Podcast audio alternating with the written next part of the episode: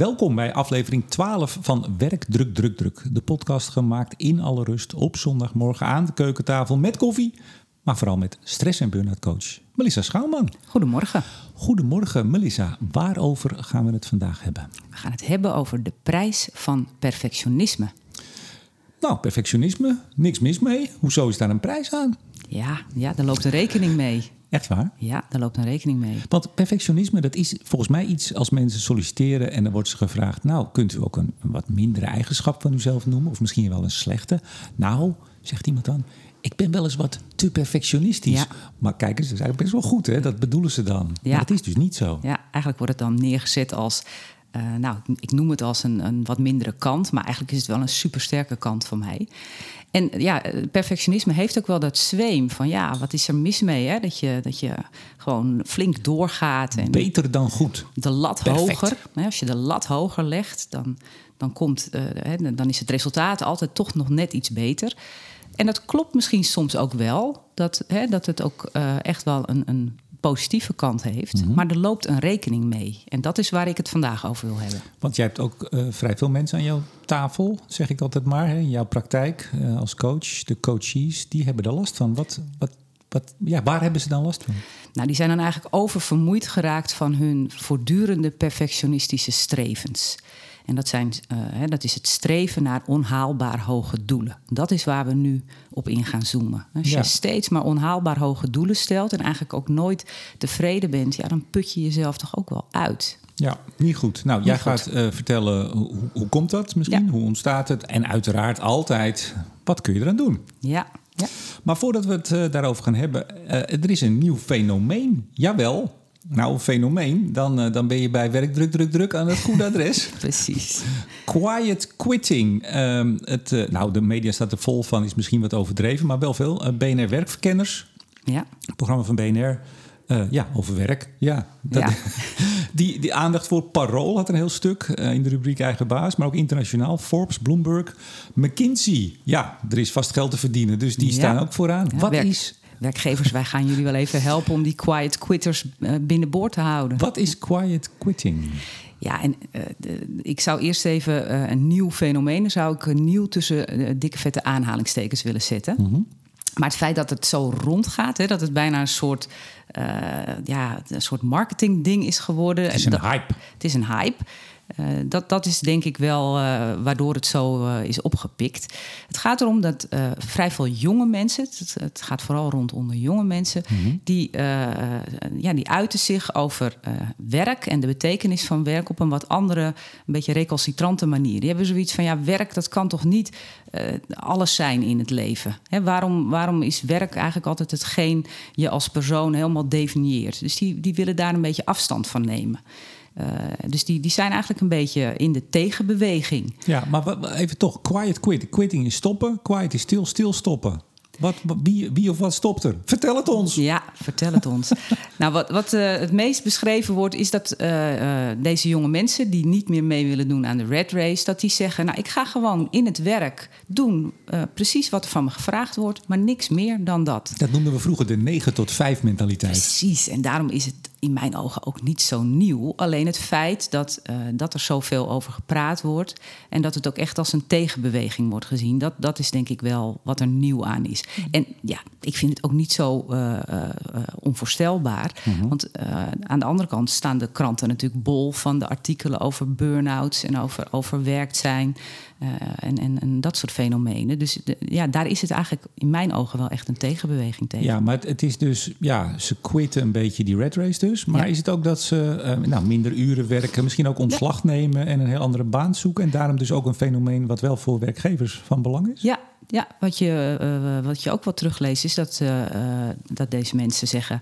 nou weet je, ik ga gewoon zoveel werken dat ik hè, in mijn onderhoud kan voorzien. Maar als ik dat met drie dagen red, dan ga ik gewoon drie dagen werken. En dan ga ik daarnaast eh, allerlei andere dingen doen in mijn leven. Dus meer combinaties van. En ook dat, dat eh, voor deze mensen de, de lat van hoe een leven... ja, Deze mens. ja, misschien ben ik er zelf trouwens ook wel zo eentje. Ehm, ehm, maar dat de lat voor wat een, wat een fijn leven is, een, een beetje anders eruit ziet. Niet alleen maar heel veel werk en heel veel geld verdienen. Ja, maar, maar ik riep net al hype. eh, want nou ja, tegenwoordig kan snel viral gaan als het een filmpje is of iets anders en een hype worden. Maar het, het feit dat, of de, als jongeren zeggen, ja, maar er is toch meer in het leven dan alleen werken en het definieert je niet als persoon, alleen maar je baan. Nou ja, wij zijn denk ik ongeveer dezelfde leeftijd. Dat is toch in onze jeugd, was dat toch ook al? Ja, Ik bedoel, het is in die zin dus totaal niet nieuw. het is nee. een soort, ja, je zei het zelf al, het is niet nieuw. maar het is een helemaal re- niet nieuw. Het is een beetje een revival van eh, dingen die vroeger ook wel voorkwamen. Ik heb op een uitzendbureau gewerkt. Eh, vond ik altijd een heel indrukwekkend verhaal van een dame. Die wilde altijd als datatypiste uitgezonden worden. En die wilde altijd op de plek terechtkomen waar het meest geld verdiend kon worden met dat datawerk. En ik had altijd al het gevoel, volgens mij doet zij ook andere dingen. En wat bleek, zij was kunstenares. En zij eh, gebruikte het werk echt alleen maar om geld te verdienen. Eh, zo min mogelijk dagen, zoveel mogelijk geld. En dan de rest van de tijd eh, was ze met de kunst bezig. En daar was ze wel gelukkig mee. Ook, gelukkig ook met mee. het werkdeel. Ja, ja, vond ze prima. Maar ze wilde juist werk waar ze niet... Hè, dat ze gewoon de deur om vijf uur achter zich dicht kon trekken... en daar niet over na hoefde te denken. Ja, dus, dus nou ja, goed. Er is veel aandacht voor. eh nou, McKinsey erop. Dus het is ook echt wel iets. Nee, maar dan, dan is het wel wat. Hè? Het is dus een fenomeen wat, eh, wat gezien wordt. Gaan we, gaan we het hier vaker over hebben, denk je? Of is dit iets wat we maar een beetje moeten laten zitten? Nou, het valt natuurlijk een klein beetje op de trein die ook wel rijdt van personeelstekorten. Dus, eh, en, en als het dan zo is dat je eigenlijk al mensen tekort komt en de mensen die er zijn, die beginnen een beetje in opstand te komen tegen de hoeveelheid werk en de hoeveelheid uren die ze moeten draaien. Wat, en dat is op zich ook wel soms terecht natuurlijk, dat mensen zeggen ja tot hier en niet verder. Maar dan heb je als werkgever wel wat zorg. eh, wat, wat zorgen daarover. Dus in dat kader denk ik dat het hier nog wel eens langs eh, gaat komen. Tot slot, wat mij betreft, ik organiseer binnenkort, ik organiseer af en toe bijeenkomsten. Er is een van mijn gasten, ook een jong mens. Een mens, een jong mens Een zelfs. jong mens. En die heeft, eh, volgens mij zijn Twitter-bio staan, eh, van mijn hobby mijn werk gemaakt. Kijk. Nee, sorry, nee, dat doe ik hem verkeerd. Van mijn werk mijn hobby gemaakt. Nou, Nou, dat kan dus ook. Dat zou ik aanbevelen aan eh, Ja. zoveel mogelijk mensen. Ja. Nee, maar grappig hè? Ja. Die is echt in een bepaald eh, werkgebied beland. Vindt hij zo leuk. En nu noemt hij het zijn hobby. Het is Ja. natuurlijk een beetje sch- eh, schetsend. Maar Ja. eh, zei ik hem toch nog verkeerd. ja. Goed, terug naar perfectionisme. Dit was niet perfect. Dat, Nee, is, dat, precies. dat is wel weer helder. Ehm, nou, we hadden het er net al even kort over, perfectionisme. Maar ja, nu, nu gaan we de diepte in, hè, Melissa? Ja. Eh, wat is perfectionisme in jouw vak? Wat is het perfectionisme waar mensen mee vastlopen? ja. Het risicovolle soort eh, perfectionisme. Mhm. Nou, dat, dat is iets anders dan je uiterste best doen om dingen tip-top in orde te krijgen. Ja, want hoe, hoe noem je dat? Hè? Iemand, iemand werkt hard en die wil eh, ja, maximaal resultaat. Het is geen quiet quitter. Eh, dat, ja, dat noem je ambitie. Ja, ambitie, gewoon lekker bezig zijn. Ja, de- een soort flow. Eh, Ja. eh, doelen willen, willen eh, behalen. En op een gegeven moment, dat heb ik net al eh, in het eerste stukje begrepen, dan moet je op een gegeven moment ook zeggen: oké, en dit is het. Dit is het, ja. En dan heb je mensen die gaan maar door. En dat is dus risicovol perfectionisme. Ja, het streven naar onhaalbaar hoge doelen. Dus die lat die is al heel erg hoog gelegd, al bijna onhaalbaar. En op het moment dat die bijna gehaald wordt, komt er eigenlijk nog weer wat bij. Ja, en, het zijn ook eh, vaak mensen die zich buitengewoon druk maken over het oordeel van anderen. Dus die de hele tijd maar denken: het is niet goed genoeg, het is niet goed genoeg. En men vindt mij niet goed genoeg. Men vindt mij niet goed genoeg. Ja. Ook als je denkt, nou, dit is wel top. Althans, als misschien jij en ik. Ben, jij, ben jij een risicovolle perfectionist? Ik heb wel kantjes Oh, daarvan. oh, ja, tenminste, vooral in het verleden eh, eh, had ik er wel eens echt last van. Eh, maar ik, ik heb daar wel echt iets aan gedaan bij mezelf. Oké, nou laat ik zo zeggen. Als een niet risicovolle perfectionist op een gegeven moment zegt, nou, nou lekker. Dan denkt de perfectionist, die, de risicovolle, die denkt, oh ja, nee, dit is, ze gaan het zien. Ik, Precies. ik doe het niet goed. Maar, En- dat, dat- ja, maar het is dus ook onzekerheid. Ja, ja, dat is ook de basis. Hè. De, de basis is eh, onzekerheid en angst om te falen. Dat Mhm. zit er echt onder. En dat is natuurlijk een basis onder veel eh, gedrag waar mensen last van hebben. Maar bij, bij perfectionisme spe- eh, speelt dat zeker eh, een grote rol. Ja, dat, dat proberen dus in de klauwen te houden. Ja, En ja. dat, dat lukt dus nooit, Nee, uiteindelijk. nee, nee, dus er gaat heel veel tijd en energie zitten in ja, dat beheersbaar maken van die onzekerheid. Dus heel erg op de controle gaan zitten. Nou, controlegedrag is in deze podcast ook wel vaker voor, uh, voorgekomen. Mhm. En, en ja, dat, dat, dat kost gewoon heel veel energie. En het is energie die niet per se positief is, want het is vooral het beheersen. Het is niet iets ja, ontwikkelen, het is niet iets leren. Het is vooral het, ja, inderdaad in de klauw houden. Ja, dus als jij als werkgever op een gegeven moment een, iemand aan je tafel hebt en dat blijkt een risicovolle uh, perfectionist, hè, die, moet, die, moet, je dus maar niet aannemen. nou, dat wil ik ook niet zeggen. Dat oh, wil ik ook niet oh, zeggen. Dames en heren, nee, nu, want, nu schoot ik een beetje uit de bocht. Nee, want in basis zijn het natuurlijk wel uh, heel goede mensen. Mensen die echt iets willen neerzetten. Alleen, uh, ja, ze moeten zichzelf vooral ook leren beschermen tegen die kant van te ver doorgaan. En je kan als, als werkgever daar ook wel uh, een handje bij helpen. Ja, nou, we gaan straks uiteraard het hebben over wat je eraan kan doen. We gaan ook nog hebben over hoe je ze herkent aan die sollicitatietafel. Wel ja. aannemen hoor, wel aannemen. Maar eerst even, hoe ontstaat dit? Ja, dat is altijd uh, een goede vraag. Dat is Dankjewel. Vaak, het is een combinatie meestal. Soms zit het al wat ingebakken in het beestje. Mhm. dus uh, ja, gewoon uh, zo, zo zit je al een beetje in elkaar. Uh, maar vaak ook is het wel gevoed door dingen in de opvoeding en dingen in, in het onderwijs wat iemand heeft genoten. Dus als mhm. iemand heel perfectionistische ouders heeft of heel perfectionistische onderwijzers heeft gehad, dan kan het ook wel daardoor gevoed zijn. dus als je ook van buitenaf iedere keer te horen hebt gekregen, de lat ligt daar, die ligt hoog en die ga jij die ga jij halen en die moet je ook halen. Uh, en ook eigenlijk, uh, ja, als je het niet haalt, je het gevoel ook duidelijk krijgt van die omgeving: dit is niet goed genoeg. Ja, daar kan het wel uh, flink mee gevoed worden. Nou, nou, heb jij veel jonge mensen ook wel in je praktijk. Hè? Ja. dat zijn jongeren die dus, nou ja, schat ik dan even hoor, maar corrigeer me maar, die 10, 15 jaar geleden op de middelbare school zaten misschien nog wel korter. Ja. Zie je dan ook het fenomeen wat we van de laatste jaren kennen van, uh, ik geloof, curling-ouders die alles willen wegpoetsen voor de kinderen, die ze meegeven dat ze alles kunnen bereiken wat ze maar willen in het leven. Wat natuurlijk niet zo is, maar dat idee, speelt dat hier ook een rol? Zie je ook wel, ja. Dat zie je ook wel. Dus dat ook juist het feit dat iemand uh, een beeld heeft meegekregen... jij kan alles worden wat je wil. De sky is the limit. Perfect. Perfect, je kan perfect zijn. Dat doet ook uh, iets met mensen. Dus dat is juist eigenlijk de andere kant van wat ik net schetste... van die strenge, uh, perfectionistische ouder. Dit is dan meer, uh, je kan alles worden wat je wil, heel algemeen. Ook niet feedback op, hé, hey, maar dit zijn toch dingen waar je, waar je nog wat in kan verbeteren. Mm -hmm. dat, dat doet ook veel met, met mensen. Ik, ja? ik, ik moet ineens even mag wel even, hè, een kleine anekdote van mezelf over onderwijzers. Toen ik, uh, dat heette vroeger nog gewoon de lagere school, uh, de CITO-toets deed. We hadden een hele bijzondere leraar. Ik ga, ik ga geen, geen namen noemen. en toen deed ik de CITO-toets. En ik was toen uh, niet zo goed in taal. Hmm. en dan vooral in DT en dat soort dingen. En Ehm, eh, de meester die stond eh, over mijn schouder, keek hij mee. Dat voelde ik en ik zag het ook. Oei. En op een gegeven moment deed ik iets. En toen echt met een soort afkeurend geluidje liep je hoofd schuddend weg. Oei, ben jij daar niet, heb jij daar niet onder te lijden gehad? Nee, nee volgens mij niet. Maar ik, het, ja, ik vind het nog steeds een hele leuke anekdote. Uh, ik, ik voelde me toen niet zo uh, prettig, nee. dat wel. Maar ik, ja, ik ben er toch wel goed uitgekomen, Ja, zie je. Het kan goed komen hoor, het kan goed komen. Je hebt ook een beetje gekke gekke leraren. Die moeten er ook zijn. Leuk. Nee, was een ontzettend leuke kerel. Uh, uh, via hem aan het schaken gekomen. Hij was een schaakfan.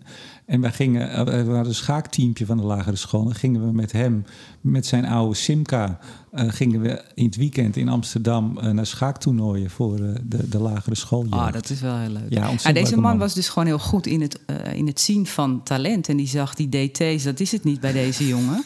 maar dat schaken, dat is het wel. Ja. Hey, hoe, hoe herken je een risicovolle perfectionist? Nou, in het gedrag, hè, want gedrag is hetgeen je kan zien. Uh, wat iemand denkt en wat iemand voelt, dat, daar kan je niet uh, altijd zo makkelijk bij. Uh, maar hoe iemand zich gedraagt, dat, dat zie je wel. Mm -hmm. En dit soort risicovolle perfectionisten, die zijn zeer sterk gericht op dat ze geen fouten maken. Hè, dus de, die zie je heel erg bezig zijn met het voorkomen van fouten. Mhm. En als er dan wel eens ergens een onvolkomenheid in zit, dan, dan kunnen ze ook heel sterk op reageren. Dus er zit een zekere verkramping op. Er zijn vaak ook dingen aan het checken en aan het dubbelchecken. Eh, meer dan normaal eigenlijk. Hè. Dus steeds kijken, eh, gaat het wel goed? Zi- Zit er niet ergens een onvolkomenheidje in? Eh, en ze gaan ook door met, met eh, ja, het, het halen van dat resultaat. Terwijl anderen al lang hebben gezegd: Dit is prima, Dit- we zijn heel blij, dit is, dit is helemaal goed. En dan toch nog weer iets daar, daar bovenop willen, willen doen. Eh, en soms zit daar ook wel een soort verlammend eh, uitstelgedrag bij. Dus dat klinkt een beetje tegenstrijdig. Hè? Dus het is aan de ene kant heel erg die, die doelen nastreven. Maar omdat die doelen zo groot zijn, ja, treedt er eigenlijk ook een verlamming op. Ja, nou, ik heb inmiddels begrepen dat je die wel moet aannemen. Maar ik, ik werp me nu toch even op als, eh, als een werkgever die denkt... nou, ik, ik moet het nog even zien. Als iemand dus twee keer, drie keer de sollicitatieafspraak nog eens dubbel checkt... voordat hij komt... ehm, vervolgens een, een klein beetje koffie morst... en heel uitgebreid met een zakdoekje dat gaat wegpoetsen... en nog een keer wegpoetsen... dan, dan, dan kun je al een beetje een hint krijgen... dit zou er wel eens één kunnen zijn. Ja, maar daar kan je het dan misschien over hebben in het sollicitatiegesprek. Eh, en eh, trouwens, eh, je kan ook de, de risicovolle perfectionist herkennen aan de eisen die hij aan jou stelt. Hè. Dus dat zijn die, de mensen die, die inderdaad ook die lat zo hoog leggen voor anderen. Ja, dus als jij tegen de sollicitant zegt, wilt u koffie? Wat voor koffie? Want we hebben ook lekkere koffie, dat is tegenwoordig. En iemand zegt cappuccino, en jij haalt een cappuccino en hij neemt een slok. Jij zegt, nou, ik weet het niet hoor. Dat is ook een teken. Ja, ja, Hè? ja. ja. Ik Als weet niet of je dat allemaal uit één zo'n gesprek haalt. Nee, ik denk het ook niet. Ik probeer het even een Ja, beetje tuurlijk. hè, tuurlijk. wat luchtig te houden ook. Want eh, nu weer het serieuze deel, de rekening. Eh, Ja. Over vermoeidheid zei je al. Wat zijn nog meer echt, ja, wat is nog meer die prijs die je betaalt? Ja, nou, over vermoeidheid heeft natuurlijk sowieso eh, allerlei, eh, eh, kan allerlei gevolgen hebben. Hè. Allerlei fysieke dingen die daardoor ontstaan, migraine, noem het maar op. Eh, gewoon ja, klachten daardoor. Maar ook sociale relaties kunnen onder druk komen te staan. Hè. Als iemand maar de hele tijd doorgaat en doorgaat en anderen vinden het eigenlijk al lang heel geweldig wat, wat er is neergezet. Ja, dat, dat kan ook een soort vrevel op een gegeven moment oproepen bij de omgeving. Van ja, jeetje, het is nooit goed genoeg. En, en iemand kan die omgeving ook als heel storend gaan ervaren. Van ja, die, die zien helemaal niet dat het nog veel beter kan. En eh, ja, ze vinden mij eigenlijk maar vervelend dat ik, dat ik maar doorga. Ja. Dus de sociale relaties kunnen onder druk komen te staan. Wat, wat ook echt wel een groot probleem is, is dat iemand alleen maar bezig is om dat resultaat te halen en eh, een soort permanente ontevredenheid eigenlijk heeft en daardoor niet aan leren toekomt. Dus het, dit heeft eigenlijk bijna niks te maken met... hé, hey, ik maak stapje voor stapje, ik, ik, eh, ik maak eens een foutje... ik corrigeer het foutje en daar heb ik weer wat van geleerd. Dit, is, ja, dit heeft niks met leervermogen te maken. En leervermogen is nou juist zo belangrijk. Ja. Nou, En, ja? en uitstelgedrag, hè? als iemand echt eh, ja, zichzelf verlamt met steeds maar doorgaan eh, en, en daardoor ook gaat, dingen gaat uitstellen, ja, dan, dan word je op een gegeven moment ook minder efficiënt. Ik wou net zeggen, niet heel efficiënt. Niet heel efficiënt. Nou, straks eh, wa- wat je eraan kan doen. Ja, Dus je hebt zo iemand binnen. Kom binnen. Kom Ja. erbij. En dan nou, kan je er misschien toch nog wat aan schaven. Nou, heel veel zelfs. Dus Ja. dat is altijd het hoopvolle. Ja. Dat ga je vertellen na, ja, de boekentip. de boekentip. Jij hebt weer een boek gelezen. Althans, nou, je kende het al natuurlijk. Ja. Maar het is even voor eh, nou, misschien mensen die zich hier wat meer in willen verdiepen. Wat Ja. is de boekentip? Ja, de boektip eh, is De Perfectieparadox van Marion Boré den Harder. En daar heb ik eigenlijk heel veel ook van de informatie die ik nu deel, eh, komt daar ook uit. Je hebt eigenlijk het boek van Marion eh, Doré Den Harder zitten voorlezen net. Nee, nee, nee, nee. Ik heb er uiteraard wel een eigen sausje overheen gegooid. Maar het is een heel ja, fijn boek. Het is een, een leesboek. Hè? Dus je leest heel veel eh, achtergronden over deze materie. Maar het is ook wel een werkboek. Er zit bijvoorbeeld ook een testje in. Dat je kan, eh, jezelf kan testen of je voldoet aan dat eh, beeld van een perfectionist. En wat ik ook eh, interessant vind, eh, is dat zij ook ingaat op eh, perfectionistische teams en perfec- perfectionistische organisaties. Dus dat ze ook niet alleen naar het individu kijkt, maar dat ze ook schetst hoe het dan is als, als er heel veel perfectionisten op één plek met elkaar een perfectionistisch systeem in elkaar aan het draaien zijn. Interessant. Ja, ja. Oh, nou, ja, nou, lees het, zou ik zeggen. Ja, ik, Ja. Wou, ik wou bijna vragen hoe dan en wat dan. Maar dat, dat voert wat te ver. De perfectieparadox van Marion Boré. Ik zei net Doré, geloof ik. Boré den Harder. Ondertitel Stoppen met, met perfectionisme en wordt beter dan ooit. Ja. Kijk, dat Ja. zijn wel de goede titels. Hè? Ja, Daar wordt over nagedacht bij uitgeverijen. Hoe kunnen we dat... Maar jij, jij, jij vindt het een heel goed boek. ja, ik vind het een goed boek. Ja. Nou, bestel het, lees het en eh, doe er je voordeel mee. Goed, eh, ja, de laatste cruciale vraag. Wat te doen eh, tegen of aan risicovol perfectionisme? Ja, ja. Nou, eh, ik, ik zou bijna zeggen, eh, mensen die hier echt in vastlopen, stuur ze naar een goede coach. Want als het echt gaat om die onderliggende patronen van onzekerheid en angst, dan kun je daar via coaching het beste mee aan, aan de slag gaan. En want dat gaat echt er wel om dat iemand langdurig eh, ja, eigenlijk alleen maar ge- gefocust is geweest op, op eh, diegene zijn mindere kanten. Ja. Eh, dus daar, daar is soms echt wel wat, wat meer voor nodig dan alleen maar... goh, let er bij jezelf een beetje op. Maar het er bij jezelf een beetje op letten is echt al een heel goed begin. Dus allereerst herkennen, wat, wat, wat iemand zelf kan doen... is dus herkennen dat hij, dat hij wel eens vastloopt in zo'n perfectionistisch patroon. Hoe, hoe herken je dat? Ja, dat, dat je gewoon merkt dat, dat anderen eigenlijk al, al, al een paar keer tegen je hebben gezegd... eh, prima, we zijn heel blij. Eh, en, en dat je toch geneigd bent om door te gaan. Dus dat je dat, je dat eh, herkent bij En- en jezelf. ik, ik denk, maar corrigeer me maar, ik denk ook een, een steeds maar een niet vervuld, of hoe zeg je dat? Een niet fijn gevoel. Want Ja. het is niet goed. Het, Ja. is, het moet beter, het moet nog beter. Dus Ja. dat je, ja, hoe uitzicht dat? Ont, ja, ontevredenheid, uiteraard. Ja. Maar, maar ook, ja, ik zou, het, het lijkt me verschrikkelijk eigenlijk. Dat je Ja. dus aan je werk, je, je bent bezig, mensen zeggen hartstikke goed, prima gedaan, Ja. eh, Kees of Piet of Marie. Ja, en daar zit ook iets in van hè, die, die eh, gedachtegang van jou en die gevoelens van jou, die zitten steeds op die ontevredenheid. Die zijn heel erg gefocust op wat er nog allemaal niet eh, perfect aan is. En eigenlijk kun je jezelf best wel aanleren om die gedachtes. Eh, om om eh, die wat minder serieus te nemen. Zo van ja, hè, ik denk wel eh, dat dit nog steeds niet helemaal goed is, maar andere mensen vertellen mij iets anders. Dus het is ook een beetje het schakelen naar hoe, hoe zit het in mijn eigen systeem, hoe gaat het in mijn eigen systeem rond en wat vertelt de omgeving mij over wat ik hier heb neergezet. En daar dus meer voor open gaan staan ook. Dus meer feedback halen ook van buitenaf. Dat ook meer als je je leidraad gaan, gaan zien. Ja, minder serieus nemen. Minder serieus nemen. Ik zeg ook vaak tegen coaches... Goh, stel nou dat een eh, goede vriend van jou eh, vertelt... wat hij allemaal nog meer moet doen om dit perfect te krijgen. Hè, dus jij, jij hebt me nu net verteld hoe je je, je zaakjes perfect wil krijgen. Eh, maar stel je eens voor dat een goede vriend van jou dat aan jou vertelt. Wat denk jij dan als je dit allemaal hoort? En dan ga ik ook even herhalen wat iemand dan allemaal vertelt. En dan haal ik daar natuurlijk ook bij dat de omgeving al lang, ge- al lang heeft gezegd dat het, dat het prima in orde is. En dan zegt iemand, ja, als een goede vriend dat tegen mij zou zeggen, zou ik zeggen, joh, prima toch, lever in die boel en eh, op naar het volgende project. Maar de, dus, dus de risicovolle perfectionisten kunnen dat wel zien bij anderen. Ja, ja. Ja, die, die zijn voor zichzelf gewoon vele malen strenger en, en strakker in de leer dan voor anderen. Dus, eh, en, en, ja, ik, ik zeg zelfs wel eens tegen iemand: ja, maar jij bent dus superman of jij bent dus supervrouw.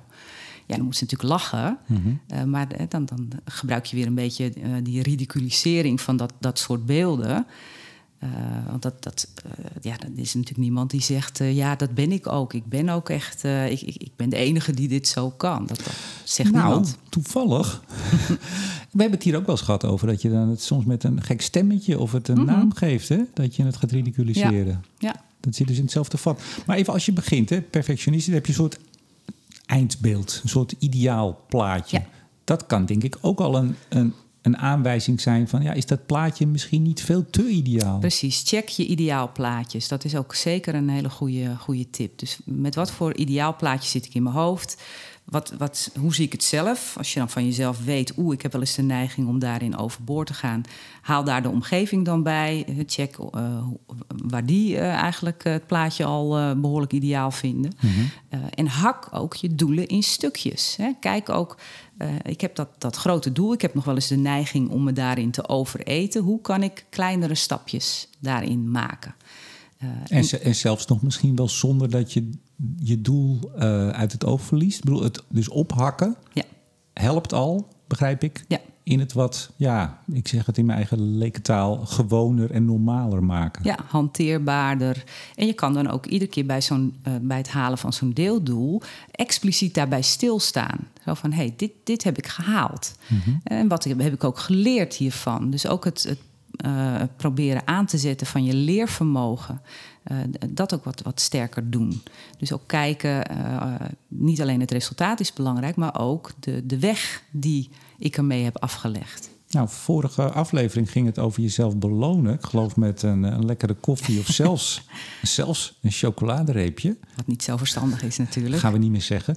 Maar speelt het hier ook jezelf belonen? Misschien niet zo expliciet, maar echt nou ja, zien, ik heb dit gehaald en daar tevreden mee proberen te zijn. Ja, ja. Ja, dus het heeft wel parallellen ook met, die, met de vorige aflevering over gewoontegedrag. Mm Want ook dit is wel, dat perfectionistische streven is ook wel een soort van gewoontegedrag. Dat zit heel erg in je. En, uh, en je bent gewend ook om dat zo te doen. Dus uh, ja, sommige dingen komen daar zeker wel mee overeen. Zit er eigenlijk ook, omdat je het net had over ten opzichte van collega's of, of goede vriend of kennissen, waarvan dan de risicovolle perfectionist wel ziet dat het eigenlijk prima is wat hij doet. Komt alles uit jezelf? Komt alles uit die opvoeding? Misschien uh, docenten, ouders die dat hebben meegegeven en je, je genen? Hè? Ja. Uh, of kan het ook zitten dat je gewoon beter wil zijn dan de, de rest om je heen? Een soort streberigheid? Of ja, concurrentiegevoel hmm. zal sommige mensen ook wel opjagen. Hmm. Ja. Maar dat is niet de oorzaak van risicovol perfectionisme? Nee, daar zit toch echt wel een flinke component in iemand. Hmm. Ja. Wat kunnen leidinggevenden doen als ze hiermee geconfronteerd worden?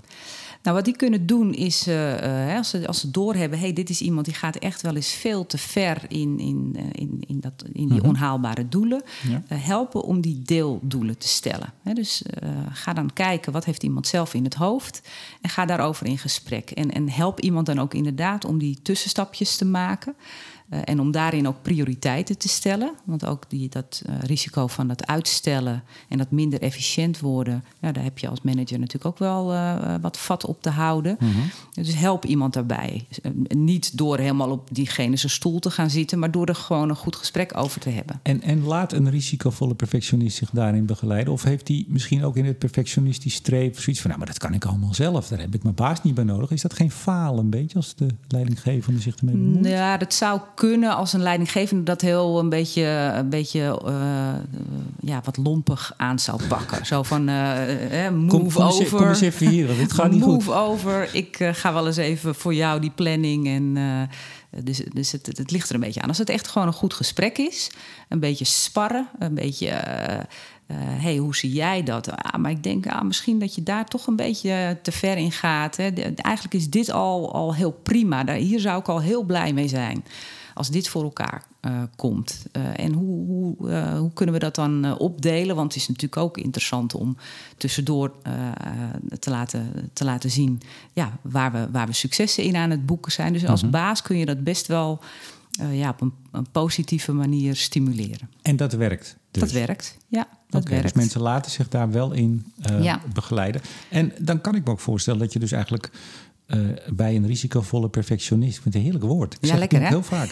um, dat, dat je het proces dan meer beloont dan het resultaat. Precies. Het resultaat, dat is eigenlijk het, het grote sta in de weg, noem ik het maar even. Ja. Dat is het, hetgeen wat die vermoeidheid en dat ja. onrealistische. Dat is een hele goeie wat je daar zegt. En dus als een baas uh, uh, zelf iets minder het focus op het resultaat zet... en veel meer iemand voor inzet en proces beloont en, en daar echt uh, veel explicieter met diegene ook over praat, dan stimuleer, stimuleert hij bij die ander ook dat dat heel erg belangrijk is. Dat, en ook dat dat leervermogen, dus wat leren we nu van deze stappen, dat dat ook heel belangrijk is. En als iemand wat meer gaat leunen op zijn eigen leervermogen, ja, dan heb je eigenlijk goud in handen. Mm -hmm. Want via leren kun je natuurlijk, ja, kunnen dingen groeien. Mm-hmm. Door te leren uh, en steeds verder te ontwikkelen, ja, word je steeds sterker. En dat, zit, dat komt uit een veel positiever vat dan alleen maar resultaat. Haal ik het, haal ik het niet. Als ik het niet haal, faal ik. Als ik het wel haal, nou, geweldig. Nou, eigenlijk denken mensen helemaal niet geweldig. Nou, goddank, ik heb het gehaald. Mm-hmm. Uh, dat, dat is allemaal veel minder positief. En in leren zit uh, die ontwikkeling. Ik moet zeggen, toen we hierover begonnen, we hebben het even voorbesproken, toen dacht ik, goed, het lijkt me echt ontzettend moeilijk om hier als je iemand, nou, een collega of een werknemer, uh, of je bent het zelf, het lijkt me ontzettend moeilijk. Ik moet eerlijk zeggen dat deze toch, nou, je doet het een beetje kort, hè, want hier zit nog veel meer achter. Het is een vrij korte podcast. Ik vind het wel hoopvol. Ja, het hè? is eigenlijk, nou ja, niet moeilijk, dat is uh, overdreven aan de andere kant, maar het is heel erg te behappen. Ja. ja, want ik denk wat, waarom dat zo voelt, is dat natuurlijk dat perfectionisme, daar zit wel echt energie in. Hè? Daar zit heel veel, heel veel drive in. Uh, alleen die drive is te. Het is een beetje alsof je met een auto echt veel te veel gas aan het geven bent. Veel te, ja, veel, te veel uh, aan het doen. Oh, daar heb ik nog een leuke anekdote over, heel kort. Oh, oké. Okay. Ik weet niet hoe jij hebt auto leren rijden, maar mijn uh, instructeur, ik heb in Delft, toen ik daar studeerde, leren rijden. Die zei: Het gaat niet om het gas dat je geeft. Dat is een beetje in tegenspraak met wat jij zegt, maar het gaat niet om hoeveel het gas dat je geeft. Het gaat om de koppeling, hoe, hoe ver je die laat opkomen. Dus wat ik moest leren, is om op een gegeven moment plankgas stilstaan. Uh, dus stationair, Ja, nou, dan maakt dat ding een ongelooflijke herrie. Maar er gebeurt niks dan. Nee, en dan heel zacht de koppeling op laten komen. Een heel klein stukje. Dan rij je dus, die motor die, die giert en die, die raast. En je rijdt met een slakkengang van, van 5 km per uur door de straat. Ja, ja. dat is misschien wel een mooie metafoor voor eh, ja, wat de perfectionist doet als hij helemaal alleen maar losgaat in dat, eh, eh, in dat streven naar dat resultaat. Ja, die trapt het gaspedaal helemaal in. Ja, Maar het effect is niet heel groot. precies. Nou, precies. heb ik, dat is ook ik zit helemaal in anekdotes vandaag. Ja. Ik, ik ga volgende keer weer wat minder anekdotes Ah, zo. vertellen. Ik vind het wel hele leuke verhalen. Heb je nog, ehm, nou, ik weet het niet. We hebben het niet voorbesproken. Nog een afsluitende eh, keukentafeltip? Nou, ik denk eigenlijk waar we, waar we nu op kwamen, hè, van perfectionisme en ook dat, dat woord risicovol perfectionisme, dat kan een beetje een zweem geven van oei, oei, oei. Uh, maar er zit dus heel veel energie in die drive om uh, die resultaten te boeken. Mhm. Alleen die, die heeft wat. Ja, die heeft wat uh, ja, aandacht en liefde nodig, zou je zeggen, kunnen zeggen. Love, tenderness and care. Precies. Nou, uh, heel goed. Dan gaan we afronden, denk ik. Ja. Uh, als luisteraars nog opmerkingen hebben, vragen, volgens mij, vermoed ik hoor, ik weet niet zeker, kunnen ze wel met jou in contact komen. Ja. Hoe doen ze dat? Info at melissaschouwman.nl Ja, en op social media ben je te vinden. Ja. Schouwman met uh, OU, zonder W. LinkedIn, Twitter. Kijk eens aan. Ze kunnen op alle platforms luisteren. Ik weet niet waar iemand nu luistert, maar het kan via Spotify, Apple, Google, denk ik ook. Ja, Soundcloud natuurlijk, hè? Daar Podcastluisteren.nl. Het kan eh, allemaal. Duke. Fantastisch. Ik zeg tot zover deze aflevering. Aflevering 12 alweer van Werk, Druk, Druk, Druk. Graag tot de volgende keer. Tot de volgende keer. Ik heb zo'n trek in een kopje koffie. Ja, ik ook. Lekker.